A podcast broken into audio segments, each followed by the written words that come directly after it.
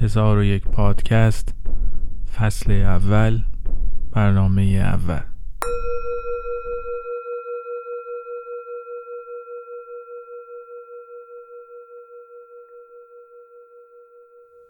آدمیزاد قبل از جدا شدن از رحم مادر ابتدا در ذهن و به عبارتی در درون خود متولد می شود و مدتی بعد است که به زور آن معمن را ترک گفته و پا به دنیای بیرون می‌گذارد آنجاست که بیان که خود خواسته باشد چشمان و گوشهای خیش را باز شده رو به جهان بیرون مییابد. از همینجا درست پس از تولد زندگی او کشمکشی بین نیروهای بیرونی و درونیش میگردد. گاهی این اوست که دنیای بیرون را به شکل تصاویر درونیش در می آورد و کوها را می شکافد، شهرها را بنا می کند، معابد را به سوی آسمان بالا می برد، هواپیماها و موشکها را به هوا و یا دورتر به فضا می فرستد. تصاویر درونیش را روی دیوار غار یا بوم نقاشی می کند و یا حالش را با کلمات به صورت شعر با جوهر بر کاغذ می ریزد. اما گاهی هم این دنیای بیرون است که دنیای درون او را چون مجسمه ای تراش می دهد و به شکل خود در می آورد. همان که تجربهش می نامیم. آرزوهایش را نادیده می گیرد. او را در دالان زمان پیر و خسته می گرداند. با قاطعیت بر تصاویر درونش مهار می بندد و به او یادآوری می کند که واقع بین باشد. و به یاد داشته باشد که هرچقدر هم که بخواهد تند برود هیچگاه از سرعت نور فراتر نخواهد رفت و هرچه هم که رویای پرواز ببیند باز هم در طول روز با نیروی گرانش سنگین به زمین چسبانده شده است سرعت نور و وزن حدی بر تخیلات بیاد او می‌گذارند. فصل اول هزار یک پادکست به این تقابل دنیای بیرون و درون نگاهی میاندازد و اینکه هر یک از ما چطور دنیای درون خود را با علم و یا هنر به جهان بیرون می‌کشیم و چطور راه خود را در میان محدودیت هایی که جهان بیرون برمیسازد پیدا می‌کنیم. از این رو این گفتگوها برخلاف ظاهر روزمرهشان داستان تقابل بسیار عمیقی بین دنیای درون و بیرون هر آدمی زاد است. موسیقی متن برنامه امروز ستار محمد عطا تاوالایف اهل بدخشان تاجیکستان است. مهمان برنامه مهندسی است که تصمیم گرفت مهندس نماند. ابراهیم رقاع قهفروخی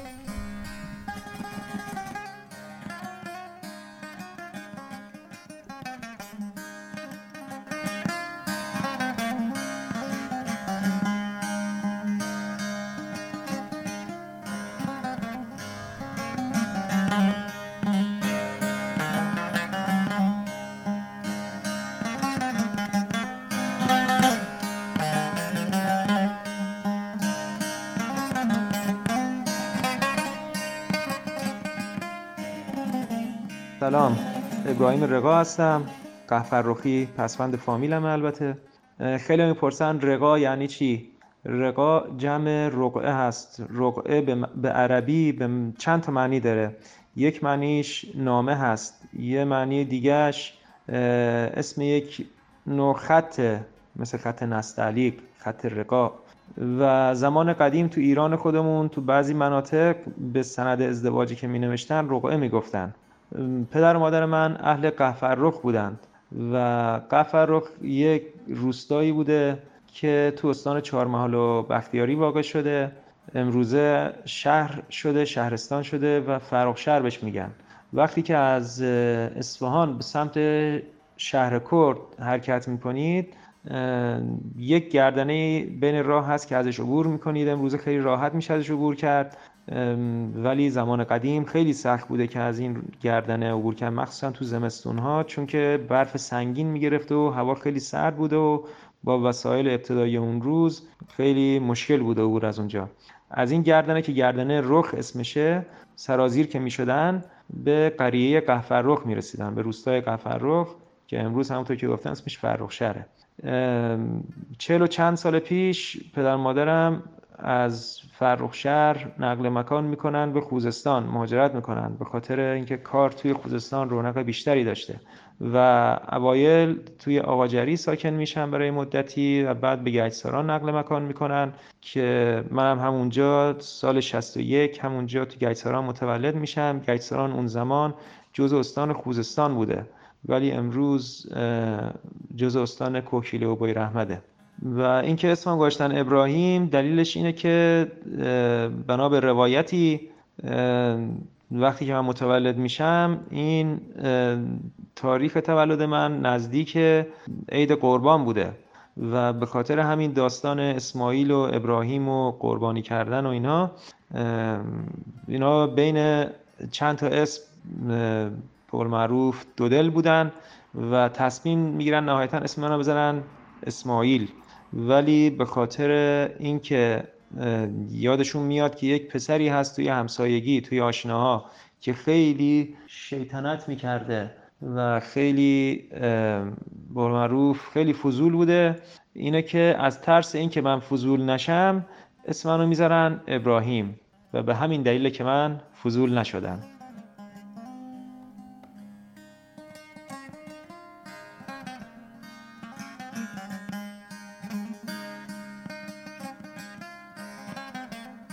خود شهر گنجداران خود اون منطقه مسکونی که چون چیز خاصی نبود مثل شهرهای دیگه که تاسیساتی باشه پالی یا کارخونه ای باشه چیزی باشه بمبارون خود شهر رو نکردن. ولی تاسیسات نفتی رو که نزدیک شهر بود اونا رو بمبارون کردن. یادم یک بار یا دو بار اونا بمبارون شد. ولی خب ما تو مدرسه سنگر داشتیم زیر زمین. گفتیم سنگ پناهگاه در واقع گفتن سنگر.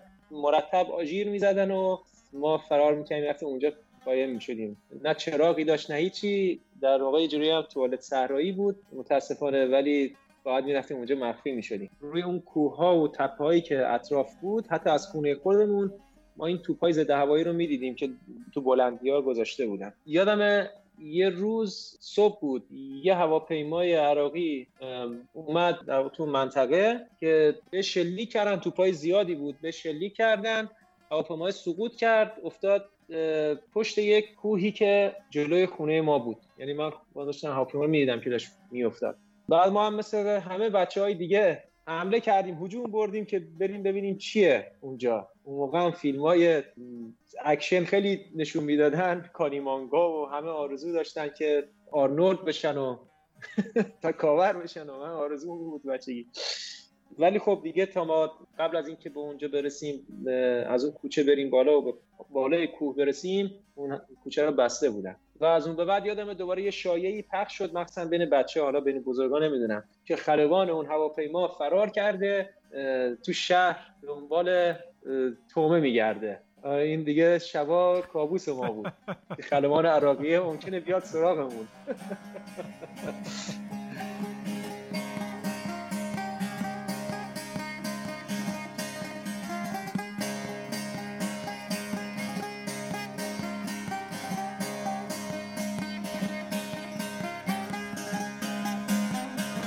قرار بود ما بعد از تقریبا سه سال بریم ایران. دلیل هم توی سه سال نرفتیم یکی دلیل کار بود. چهار رو ما هم دیگه آماده بودیم که بریم و بعد دخترمون به دنیا اومد و گفتیم که الان با نوزاد سخت مسافرت. گفتن که واکسن ها رو باید بزنید بهتره که واکسن ها زده بشه. اینه که این شد سه سال.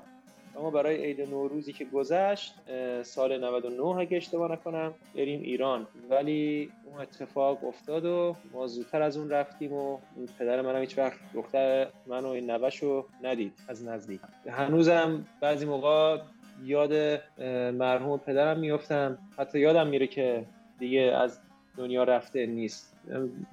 یه لحظه فکر می‌کنم یه زنگی بزنم اول پرسی کنم یادم میاد بعد یادم میاد که نه. الان دیگه نیست در حیات نیست. ولی خب چیزی که منو خیلی کمک کرد همین ادبیات بود. مسئله ای که خیلی منو کمک کرد نه فقط تو این مرحله سختی قبلی هم که داشتم سختی سربازی یا تو دوره سربازی من خیلی زندگی سختی داشتم. چون نظر مالی خیلی بسیار بسیار در مزیقه بودم. ازدواج کرده بودم. قبلش کارمند بودم توی صنایع دفاع. بعد استفاده دادم. وقتی استفاده دادم گفتن باید بری سربازی باید می‌رفتم.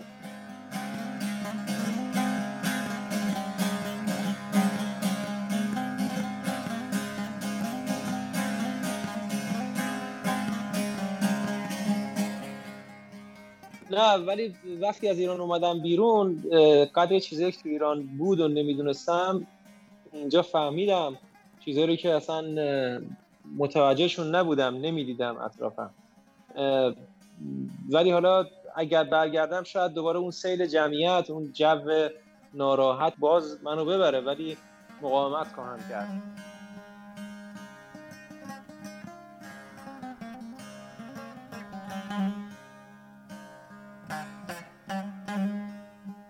یک دلیل عمده مهاجرت من کنجکاوی بود و یا بگیم شاید بشه گفت ماجراجویی ولی بیشتر کنجکاوی. چیزایی که بهش رسیدم همین دفعه قبل که اومدم ایران برای مراسم پدرم اتفاقا یه نفر از من این سوال پرسید. به من گفت از من پرسید که بزرگترین دستاورد چی بوده؟ از این مهاجرت این چند سال. خب اگر مسئله مالی که حالا دستاوردی که آنچنان نیست ولی مطمئنا منظورش مسئله مالی نبود. میگم آدم عمیقی بود. هست. اینه که فکر کردم ببینم واقعا غیر مادی یا مثلا تجربه کار اینم بازم مادی میشه. بگم تجربه کاری کسب کردم. اینا همه این بود که باید فکر می‌کردم. بعد فکر کردم پیش خودم چون بهش فکر نکردم واقعا چی من دست پیدا کردم بزرگترین دستاورد من چیه از این مهاجرت؟ به این رسیدم که من خودم بهتر شناختم. یه جورایی در زمینه خودشناسی تغییرم کردم مطمئنا تغییر کردم. چون موقعی که من تو ایران زندگی می‌کردم ما زندگیمون گروهی بود. از توی فامیل بگیر تا دبیرستان تا مدرسه کلا مدرسه بعد خوابگاه و دانشگاه و همیشه کار ما زندگی ما گروهی بود. هیچ وقت خودم و همیشه همیشه خودم تو گروه تعریف شده می‌دیدم و تعریف می‌کردم. هیچ وقت خودم به تنهایی به این وسعتی که اینجا باید تعریف می‌کردم نیاز نبود و پیش نیومد که تعریف کنم. وقتی اومدم اینجا مجبور شدم که خودم رو از دوباره بشناسم پیدا کنم و این بزرگترین دستاوردم بود به نظرم. نمیگم کشف بزرگی بود چیز ارزشمندی کشف نکردم متاسفانه وقتی که این مکاشفه رو انجام دادم. ولی فکر می‌کنم بزرگترین دستاوردم این بود.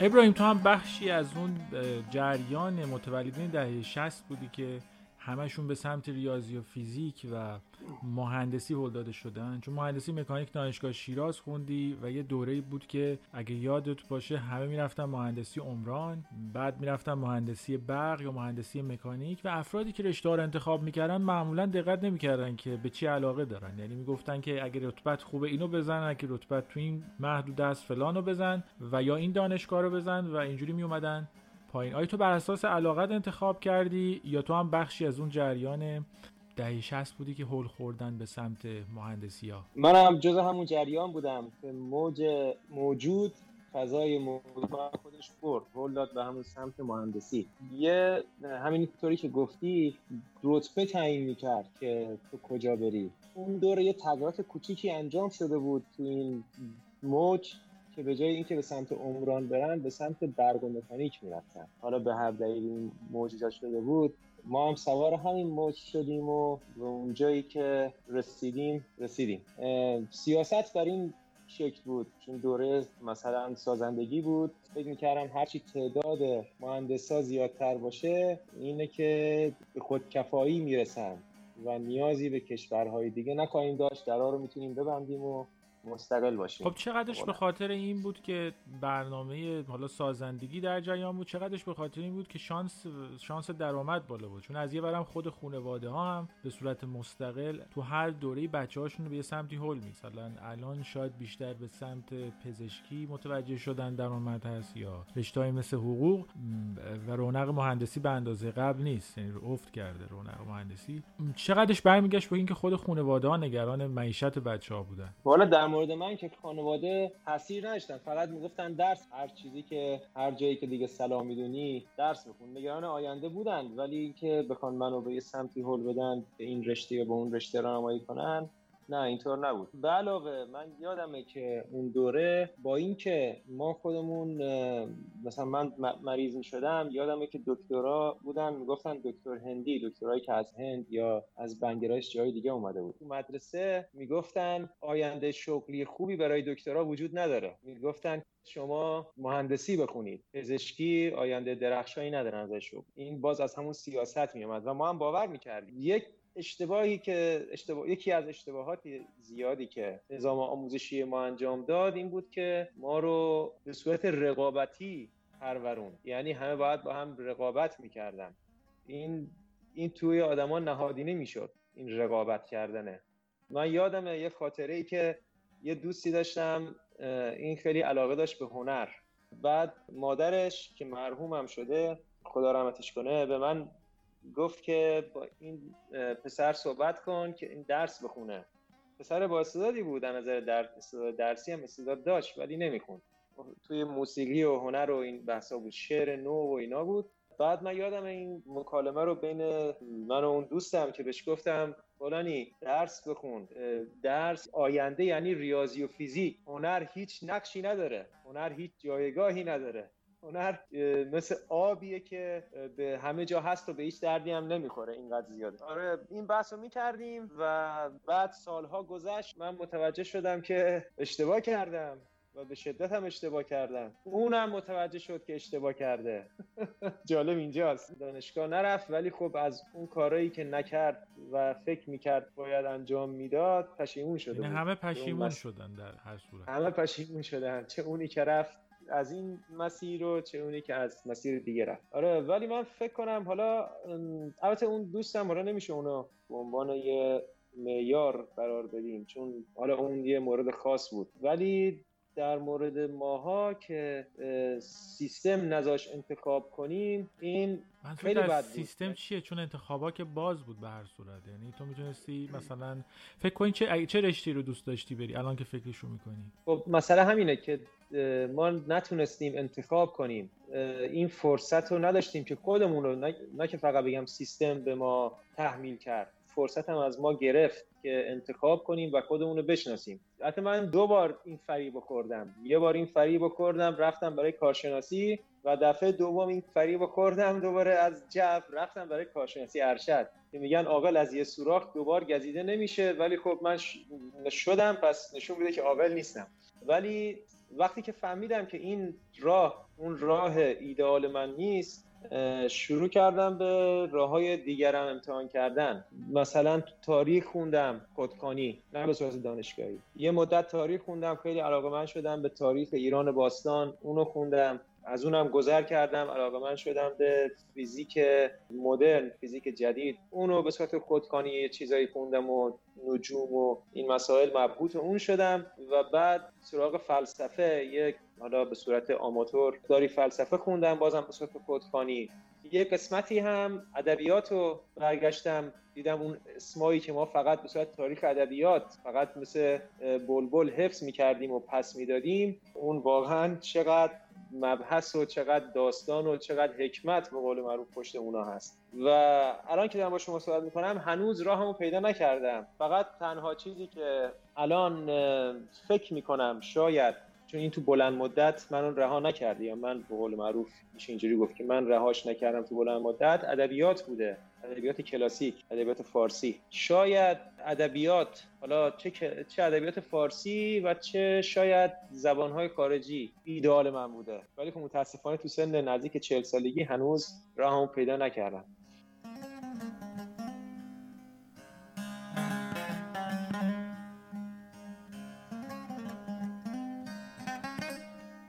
این جستجویی که تو انجام دادی آیا برای نسل یعنی به نظر میاد برای نسل قبلی مطرح نبود این همه جستجو کردن و کاویدن. بیشتر به حرفه نگاه می‌کردن که یه معیشتشون بگذره و خانوادهشون بگذره. سوال جالبیه. در مورد من خانواده من نه این مسئله اصلا مطرح نبود. نه فقط پدر و مادرم و حتی فامیلای دیگه فامیلای نزدیک یا دورتر نسل قبل همه به داشته راضی بودن. همه در مرحله رضا بودن. همواره. شاید این هم یکی از دستاوردهای مدرنیته باشه که ما هیچ وقت راضی نیستیم و همیشه دنبال چیز دیگه ای هستیم که نداریم. پدر من نجار بود.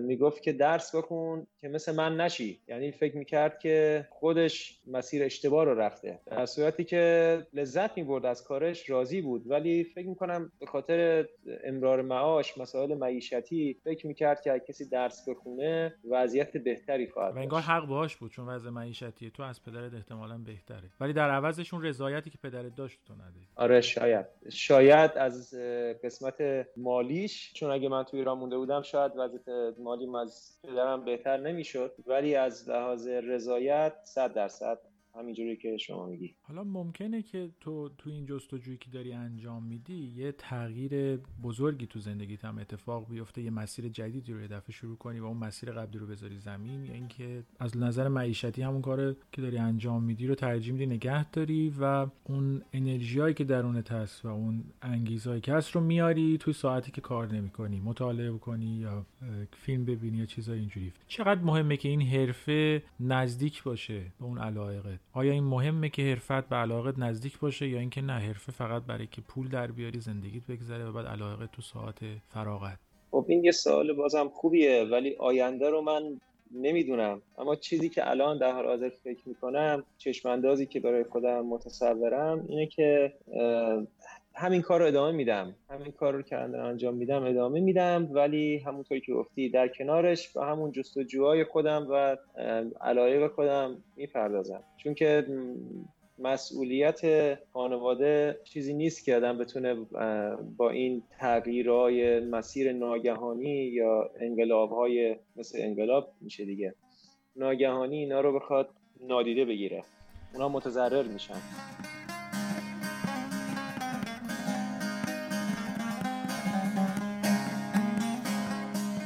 شد که مکانیک دانشگاه شیراز رو انتخاب کردی؟ یعنی چی شد که اومدی شیراز؟ آیا انتخاب اولت بود یا همونم از بالا شروع کردی انتخابا رو زدن و بعد شیراز در اومد؟ بله از بالا شروع کردم زدن و شیراز اسمم در اومد. ولی من فکر می‌کردم که یعنی من علاقه داشتم که شیراز درس بخونم به خاطر اینکه آشنایی با شهر شیراز بیشتر داشتم. شیراز نزدیک بود. تهران فقط یه اسمی شنیده بودم. هیچ وقت نرفته بودم. ولی باز به خاطر اینکه اینطور تعریف شده بود که دانشگاه تهران باید رفت اگر میشه اونا بهترن منم باز همون فرمول رو رعایت کردم و دانشگاه تهران رو زدم. ولی خوشبختانه این اتفاق نیفتاد و شیراز قبول شدم و از ته دل خوشحال بودم. یعنی یک شادی و یک مثل حالت شادی و غم همزمان با هم بود. اگه به درون خودم مراجعه می کردم شادی بود اما غم از این لحاظ که فکر می کردم یعنی توقع داشتم از تهران قبول می شدم ولی نشدم الان. یعنی یک شکست حساب می شد ولی شکست شیرینی بود. چرا میگی که بهتر که اومدی شیراز؟ چون بعدا تو میری تهران بالاخره یعنی برای کارشناسی ارشد رفتی امیرکبیر بهتر از این لحاظ اون موقع اینجوری فکر می‌کردم و هنوزم اینجوری فکر می‌کنم. شیراز شهر مناسب تریه برام. اون موقع به خاطر اینکه تهران رو نمیشناختم. شیراز رو میشناختم. شیراز به ما نزدیکتر بود رفت آمد آسونتر بود. بستگان داشتیم تو شیراز. ولی بعدها که رفتم تهرانم آشنا شدم اونجا هم زندگی کردم فهمیدم که تهران خیلی مدرن تره و این مدرن تر بودنه به روحیات من سازگار نیست. مشکلاتی که شهری مدرن داره شهری مثل تهران حالا فقط مدرن بودنش هم نیست یه سری معضلات هم داره. معضلاتش که همه می‌دونیم ترافیک آلودگی و اینکه مثلا شما اگه تو تهران اینجوری من می‌دیدم تو تهران اگه داری راه میری یه جایی وای میسی عدسه کنی تو پیاده رو مردم اعتراض می‌کنن. آقا چرا اینجا وایسادی؟ راه صد کردی. ما رو سرعتمون رو کم کردی. حرکت کن. و اینکه بعد می‌رفتن به زندگیشون می‌رسیدن. همه در حال عجله هستن. ولی شیراز وضعیت نبود. امیدوارم نباشه الان. خیلی راحت تر بودن. خیلی مردم هنوز خیلی ماشینی نشده بودن. از طرفی خیلی هم مدرن نشده بود به نسبت تهران. شاید همه فکر کنن به ساختمونا همه قد کشیدن همه رنگ و لعاب قشنگی دارن ماشینا همه فلان شدن خیابونا همه دو طبقه و سه طبقه شدن. ولی چقدر زیبا شده چقدر قشنگ شده. ولی اون اون این اون لذتی رو که همون حالت طبیعت قدیمی یا سنتی تر هرچی سنتی تر باشه می‌تونه به ما آدما بده به نظر من نمیده. لاقل برای من اینجوری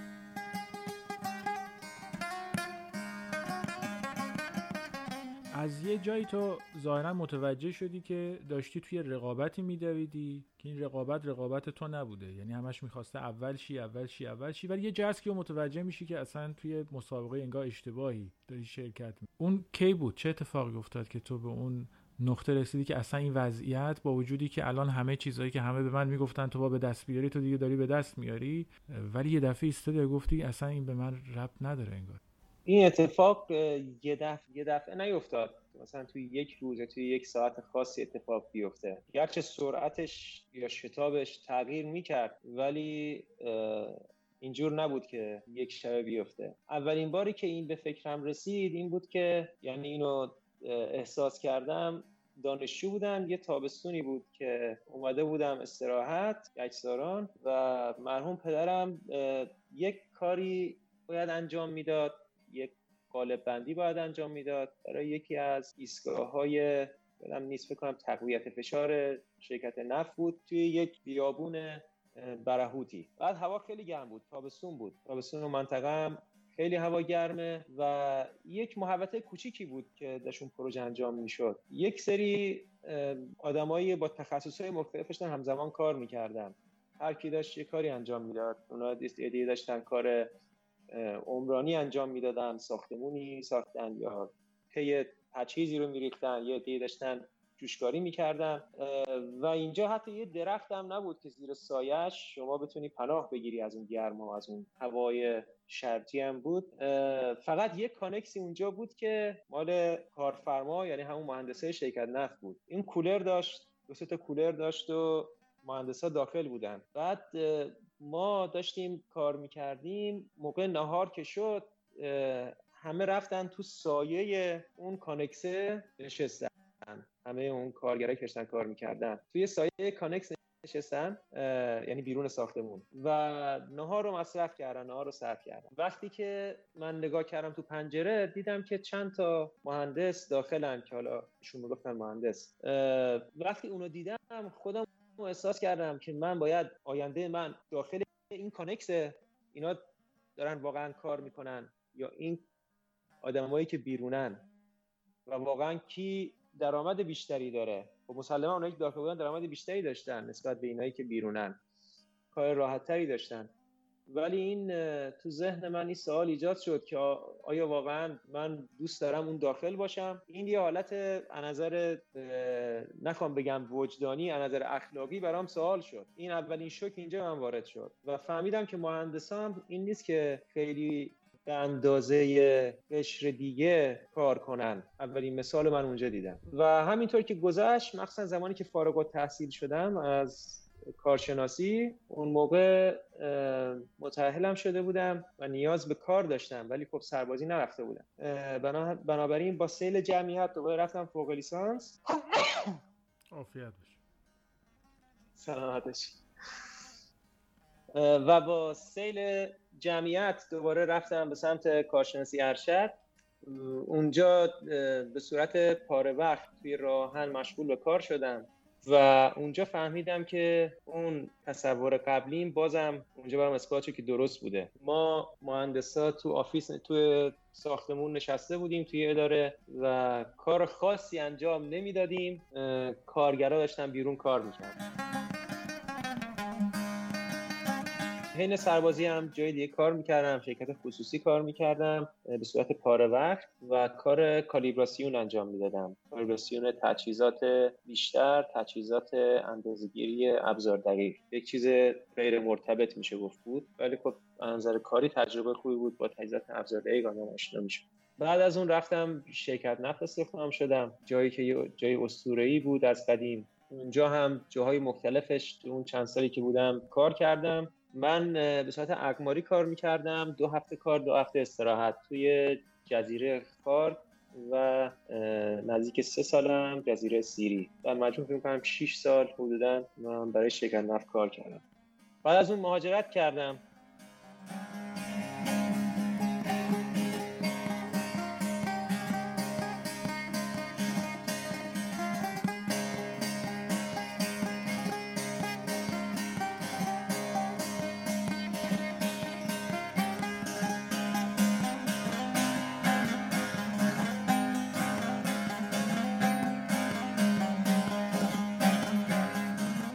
فکر کردم به یه حالت ایستایی رسیدم تو اون جایی که هستم. یعنی جای مختلف رو رفتم برای مختلف فکر کردم و به این جایی رسیدم که دیگه از اون به بعد زندگی من مثل یه خط صاف خواهد بود بیشتر.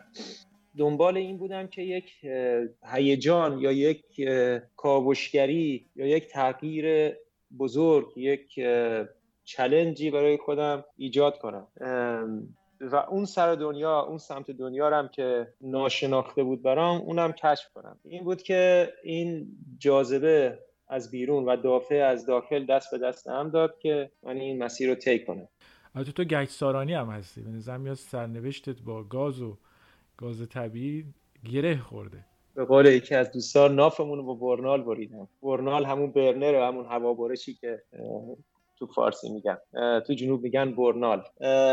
بله من وقتی اومدم اینجا شانس که آوردم این بود که استرالیا در واقع نیاز به نیروی کار داشت. چون که 6 تا پروژه بزرگ LNG برای کشوری که با جمعیت 24 میلیون نفر یک صنعت جدید و بزرگی بود. اون تجربه که من داشتم تو ایران تجربه گاز خیلی دور نیست از LNG بنابراین چون اینجا هم تجربه خاصی تو این کشور نداشتن و نیروهای زیادی هم می‌خواستن برای این 6 تا پروژه‌ای که داشت همزمان انجام می‌شد افرادی مثل من که کم تجربه بودن اینا باز خودشون یک به قول معروف چیزای با ارزش حساب می‌شدن برای اون شرکت هایی که نیرو می‌خواستن و کار رو انجام می‌دادن.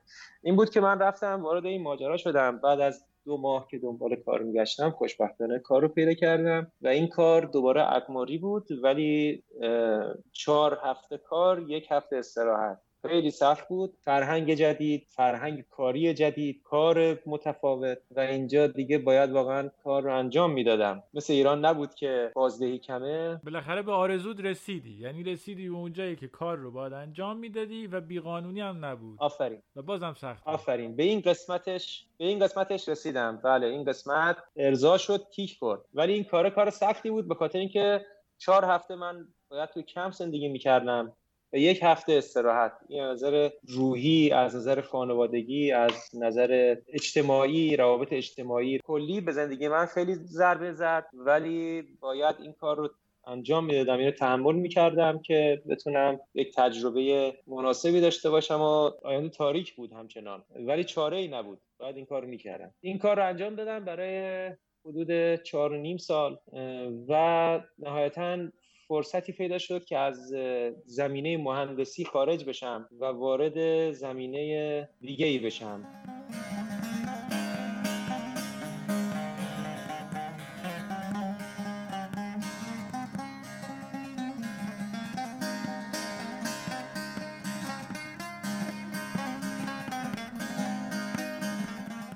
فرصتی پیدا شد که از زمینه مهندسی خارج بشم و وارد زمینه دیگه ای بشم. باز همون ز... همون تو صنعت LNG به عنوان اپراتور به عنوان تکنسین. کسی که دیگه در واقع بیشتر از دستش و از مهارتش استفاده می‌کنه تا از علمش کار اپراتور استفاده کنه. کار اپراتور اینه که این مثلا کشتی های LNG که میان شما اینا رو باید متصل کنی اون بازوهای بارگیری رو بارگیر رو انجام بدی. یا اگر تجهیزی پمپ کمپرسور توربین جنراتور هر چیزی قراره که تعمیر بشه یا استارت بشه شما باید اینو آماده کنید برای تعمیر یا آماده کنید برای استارتاپ. کار اپراتور بیشتر اینجور مسائل هست. وقتی میگی که باید متصل کنی منظورت اینه که تو با آچار به دستی اونجا برای این اتصال تو اونجا مدیریت داری می‌کنی؟ چی کار داری می‌کنی؟ نه من خودم آچار به دستم و کار رو انجام میدم. این دفعه دیگه نظارگر نیستم. پس اون صحنه که تو تو گچ ساران دیده بودی که مهندس ها توی اتاق بودن و کارگرا بیرون بودن و توی ذهن تو ضربه ایجاد کرده بود بالاخره تو از اون اتاق مهندسی خارج شدی. حالا خودت قاطی همون کارگرای زیر آفتاب سوزانی. بله بله. آفتابش هم خیلی سوزان اتفاقا هوا هم خیلی استواییه هوا خیلی گرمه. آیا نظر شغلی این معنیش اینه که تو به اون چیزی که میگن موفقیت برعکسش داری عمل می‌کنی و داری میری پایین تر یعنی به جایی که بری بالاتر از اون منظور ارتقاء شغلی هست. ارتقاء شغلی اگه اونی تعریف کنی که توی اذهان عموم هست آره من اتفاقا زمانی هم که این فقط تو ایران هم نیست همینجا هم به همین شکله.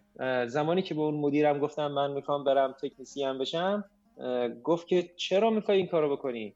شما فکر نمی‌کنی که داری عقب عقب میری؟ بعد من گفتم که نه این علاقه منه. ولی به نظر خودم الان نزدیک دو ساله که این کارو دارم می‌کنم. راضیم و چه از لحاظ روحی چه از لحاظ کاری از همه لحاظ برام بهتر شد. در واقع این نزدیکتر شد به علاقم نمیگم این علاقه من صد درصد ولی دیگه الان این استرس یا ناراحتی از کار رو ندارم. این نیست که صبح بلنشم خندان و با شوق و ذوق برم سر کار. ولی اون دافعه هم که قبلا داشت این همه سال اونو ندارم خوشبختانه. چون احساس می‌کنم که الان کارم مفیدتر خروجی کار خودم رو می‌بینم یه یکی از ایراده هم که شاید بشه ایراد که نمیشه گفت ولی که از خاصیت هایی که کار مهندسی داره اینه که خیلی وقتا خروجی کار خودتو نمی‌بینی. شما یک قطره ای هستی از یه دریا. ولی اون که با دستش کار می‌کنه کسی که داره کار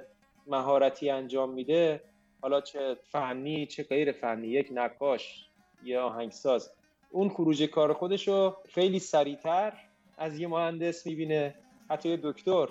و اصلا خروج کارش قابل لمسه قابل دیدن و اندازگیری و کم شبیه تر شدی به شغل نجاری پدرت شاید. بله شاید قدیم اینجوری بود که بچه ها از سن پایین می‌رفتن تو شغل پدر اونو یاد می‌گرفتن و به هیچ چیز دیگه فکر نمی‌کردن. البته پدر من اینجور نبود که شغل پدرش ادامه بده ولی خب یک حالت قالبی این بود که پسر کار پدر رو ادامه می‌داد و آره الان اینجوری شد که لاقل یک قسمتی از اون بار از روی دوشم برداشته شد ولی همچنان اندرکم یک کوچه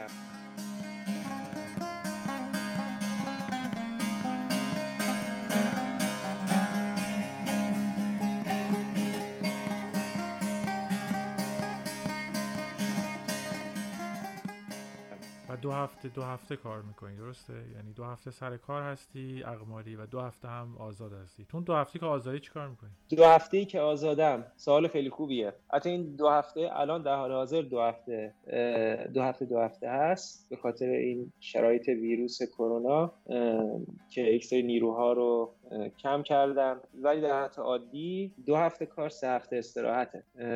بنابراین وقت کافی هست که به علایق خودت برسی.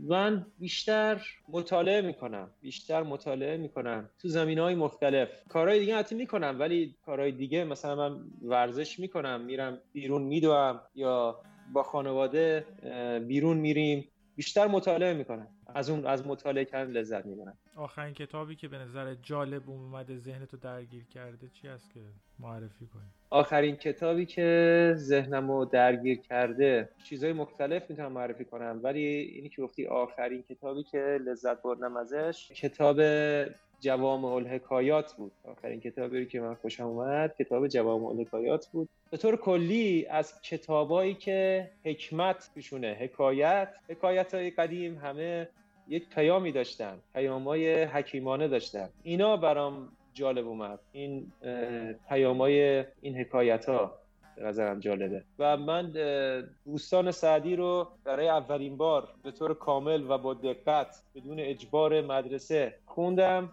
و خیلی لذت بردم ازش. واقعا دیدم که چه گنجینه ای بوده و ما ازش بیخبر بودیم.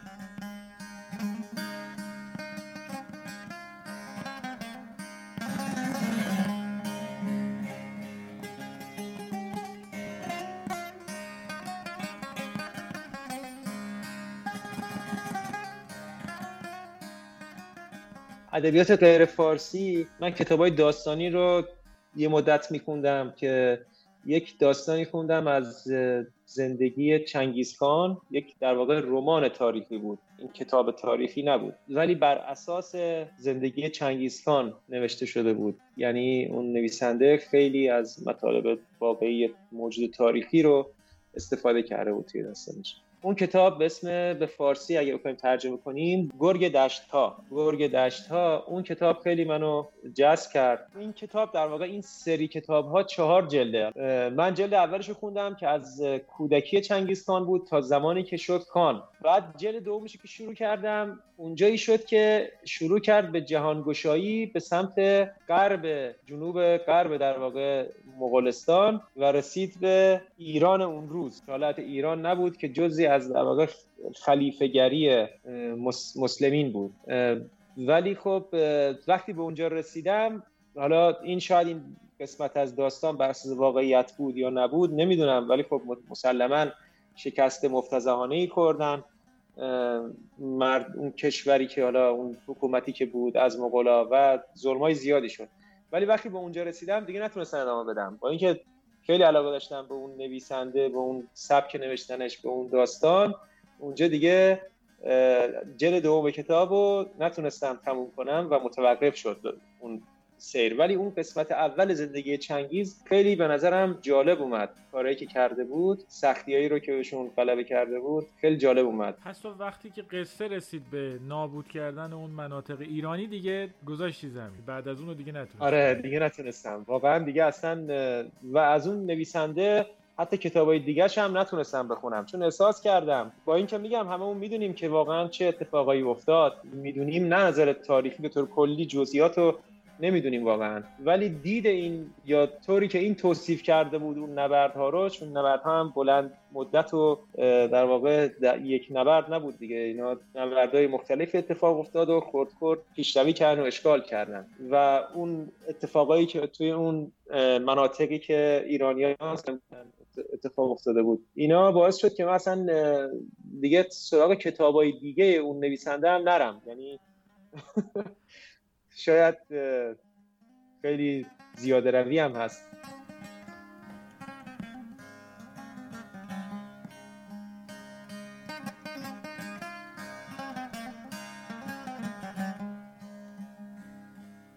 آره یه نویسنده انگلیسی هست به اسم جفری آرچر که این در واقع جنایی می نویسه ولی تو یعنی کاملا سبکش با آگاتا کریستی یا نویسنده های از اون دست فرق می‌کنه.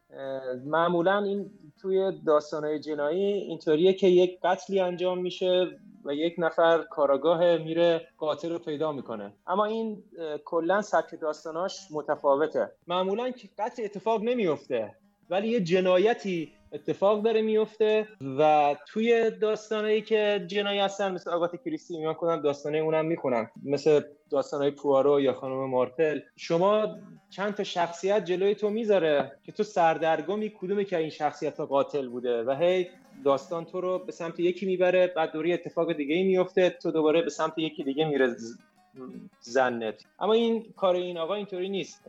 کاری که این کرده می‌کنه اینجوریه که یک شخصیت اصلی داستانه و اون معمولا کسی که می‌خواد یه خلافی رو مرتکب بشه یا خودش یکی از نزدیکانش.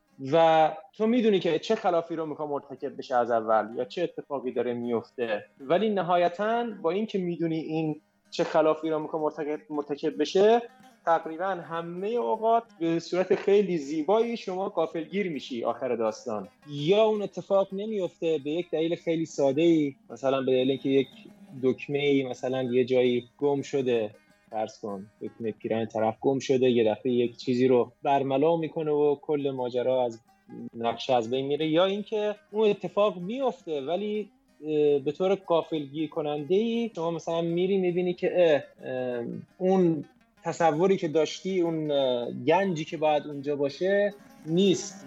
و یک نفر قبل از شما مثلا اون گنج رو برده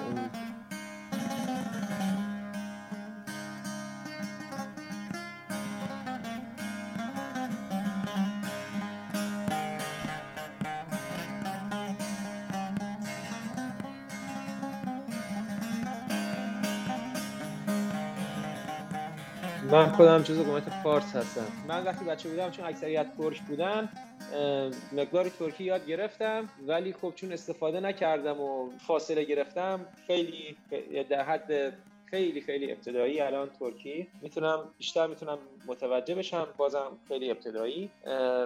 لوری رو ولی خب خوب یاد گرفتم. می‌تونم صحبت کنم لوری. با ادبیات لوری هم آشنایی داری یا فقط می‌تونی صحبت کنی؟ یعنی از مثلا شاعر یا نویسنده لوری هم اطلاعی داری چیزی می‌دونی؟ بله بله. چون که توی جنوب اکثر گویش ها خیلی به گویش لوری نزدیکه. مثلا توی دشتستون یا توی به طور کلی استان بوشهر حتی تو استان فارس قسمت از استان فارس گویش ها خیلی به لوری نزدیکه.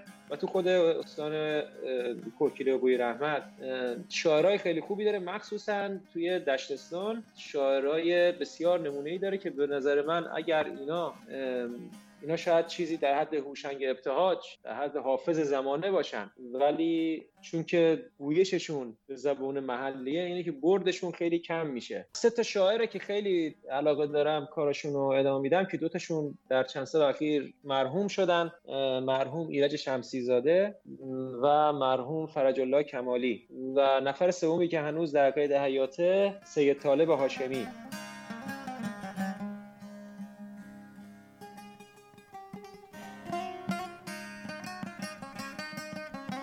در واقع اینجا گفتگویه که شاعر که سید طالب هاشمی هست همونطور که گفتم با پدرش.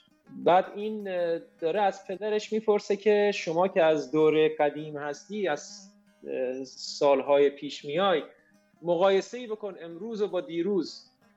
آیا این مشکلات بدبختی ها و گرفتاری که تو دنیای امروز هست آیا دنیای اون روز هم بود؟ و اینجا جواب پدر خیلی قشنگه. دوش پرسیدم سوالی از بوا.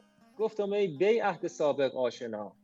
سیم بگو بینم نها هم روزگار. داشت مثل الان سری ناسازگار. سیم بگو بینم نها هم درد بی.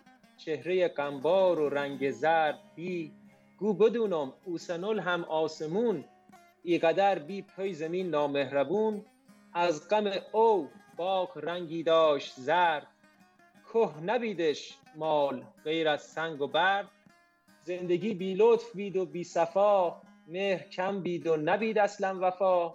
مهربونی و صمیمیت نبید احترام و حرمت و همت نبید اوسنم سر مال دنیا بیش و کم تشنه بیدن آدم السیخینه هم؟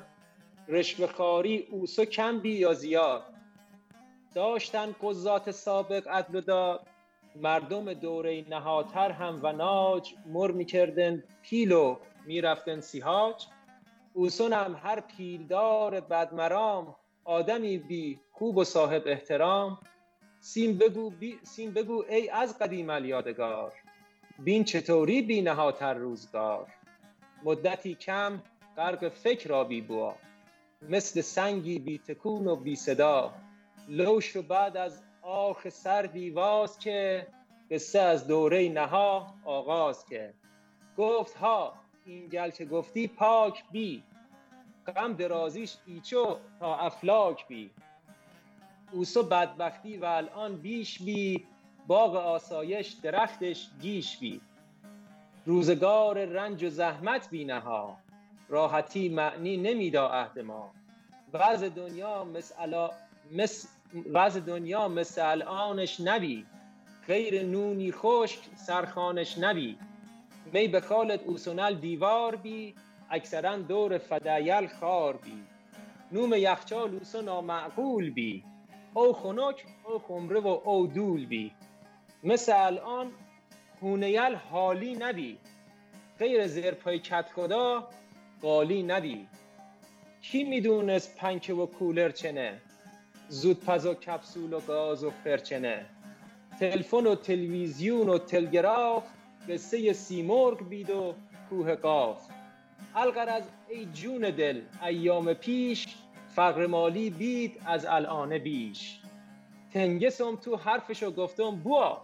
یعنی الان بعض از دوره نها امبلا برعکس دفعه اولی پوزخندی ومزه و بیمتلی گفت نه ای از حقیقت نگذریم ها بوا جون.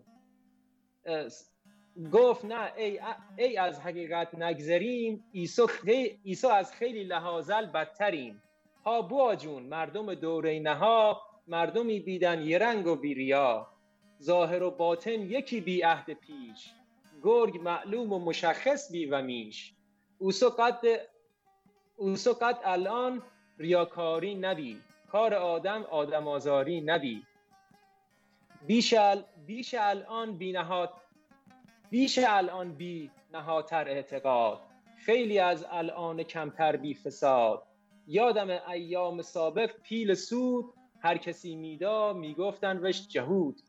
ایسو خیلی از ایسو خیلی آدمل پر ادعا می‌خرن آسوده و راحت ربا او زمانل ای, ای کسی می‌رفت مشد بعد واگشتن نمی‌کرد کار بد. حاجیل هم بعد واگشتن و حج تا میا یادم نمی‌رفتن به ایسو خو هر جا زسر فعل بدی فائلش یا حاجی یا مشدی ساده بی دوره نهاتر بندگی. ساده بی دوره نهاتر زندگی ساده تر بی در حقیقت بندگی. گفتمش اصلا بگو بی قلقش ایسو یا سابق کدوم شونن نخش؟ اینجا از پدرش این پرسه تو که اون رو گفتی قدیم رو گفتی بد بود. بعد گفتم حالا پس از قدیم بهتره دوباره حالا رو هم گفتی بده. پس حالا بو کدومشون واقعا بدتر بودن؟ گفتمش اصلا بگو بی قلقش ایسو یا سابق کموشونن نخش. گفت اگر از اگر انصاف میخی از بوا اوسو بد بی. ایسو بدتر از نها. گفتمش پس کی خشی بو روزگار؟ گفت درون امام هشت و چار امام دوازده هشت و چار گفتمش بیشتر بگو از چهار و هشت. گفت طالب تا بخوسیم شو گذشت.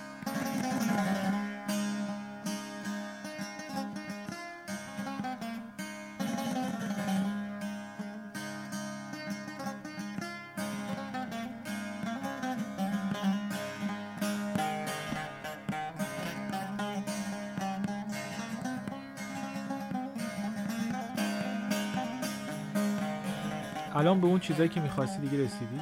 یعنی به اون چیزایی که اون به اون چیزایی که از نظر مالی می‌خواستی تو زندگیت برسی و آرامشی که می‌خواستی رسیدی؟ من هیچ وقت آرزوهای بزرگی مالی نداشتم و ندارم. نه از داشتن یه ماشین مدل بالا و آخرین تکنولوژی لذت می‌برم نه از داشتن گوشی آنچنانی لذت می‌برم. ولی خب خوشبختانه خدا رو شکر از اون چیزی که فکر می‌کردم مخصوصا بعد از مهاجرت راضیم. از نظر مالی خدا رو شکر راضیم. ولی اینکه دیگه به چیزایی که می‌خواستم برسم اگر منظور چیزای مالی آره اون موقع هم تو ایران بودم رسیده بودم. یه ماشین تیبایی و یک خونه آپارتمانی و کافی بود. ولی اگر غیر مادی باشه سوالت جواب منفی متاسفانه. همچنان آینده در حالی از ابهام متاسفانه نمی‌دونم چی میشه چی در آینده منتظره.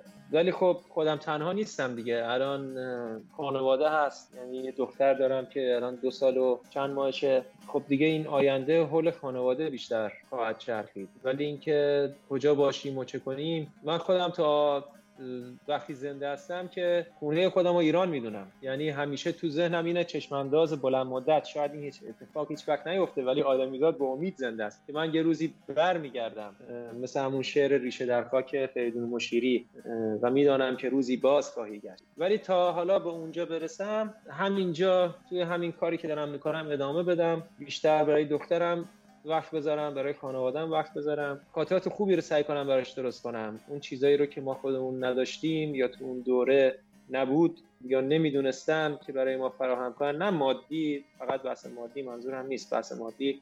هیچ وقت خدا ما در نزدیکه نبودیم. زندگی مرفعی آنچنانی هم نداشتیم ولی هیچ وقت من مشکل خاصی ندیدم. اگرم فقری بود همه فقیر بودن اون جایی که ما زندگی می‌کردیم. سختی من نظر مالی نمی‌دیدم ولی از نظر شاید عاطفی یا روابط پدر و فرزندی رابطه دوستی بین والدین و فرزند تو اون نسل قدیم خب روابط با فرزندا فرق داشت. ما هم از بقیه مستثنا نبودیم از اکثریت. ولی خب سعی کنم که اون تجربیات خودم رو به کار ببرم توی زندگی برای بچم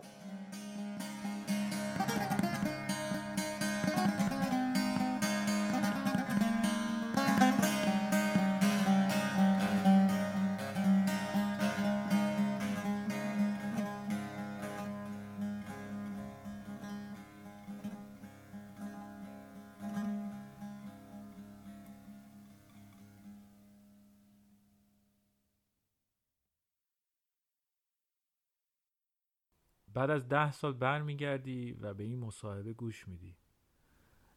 و به اون ده سال دیگه هر چیزی که فکر می‌کنی می‌خوای بگی بگو. یعنی به خودم به خودم صحبت کنم برای ده سال آینده. آره. ایسو بد بی اوسو بدتر از نها.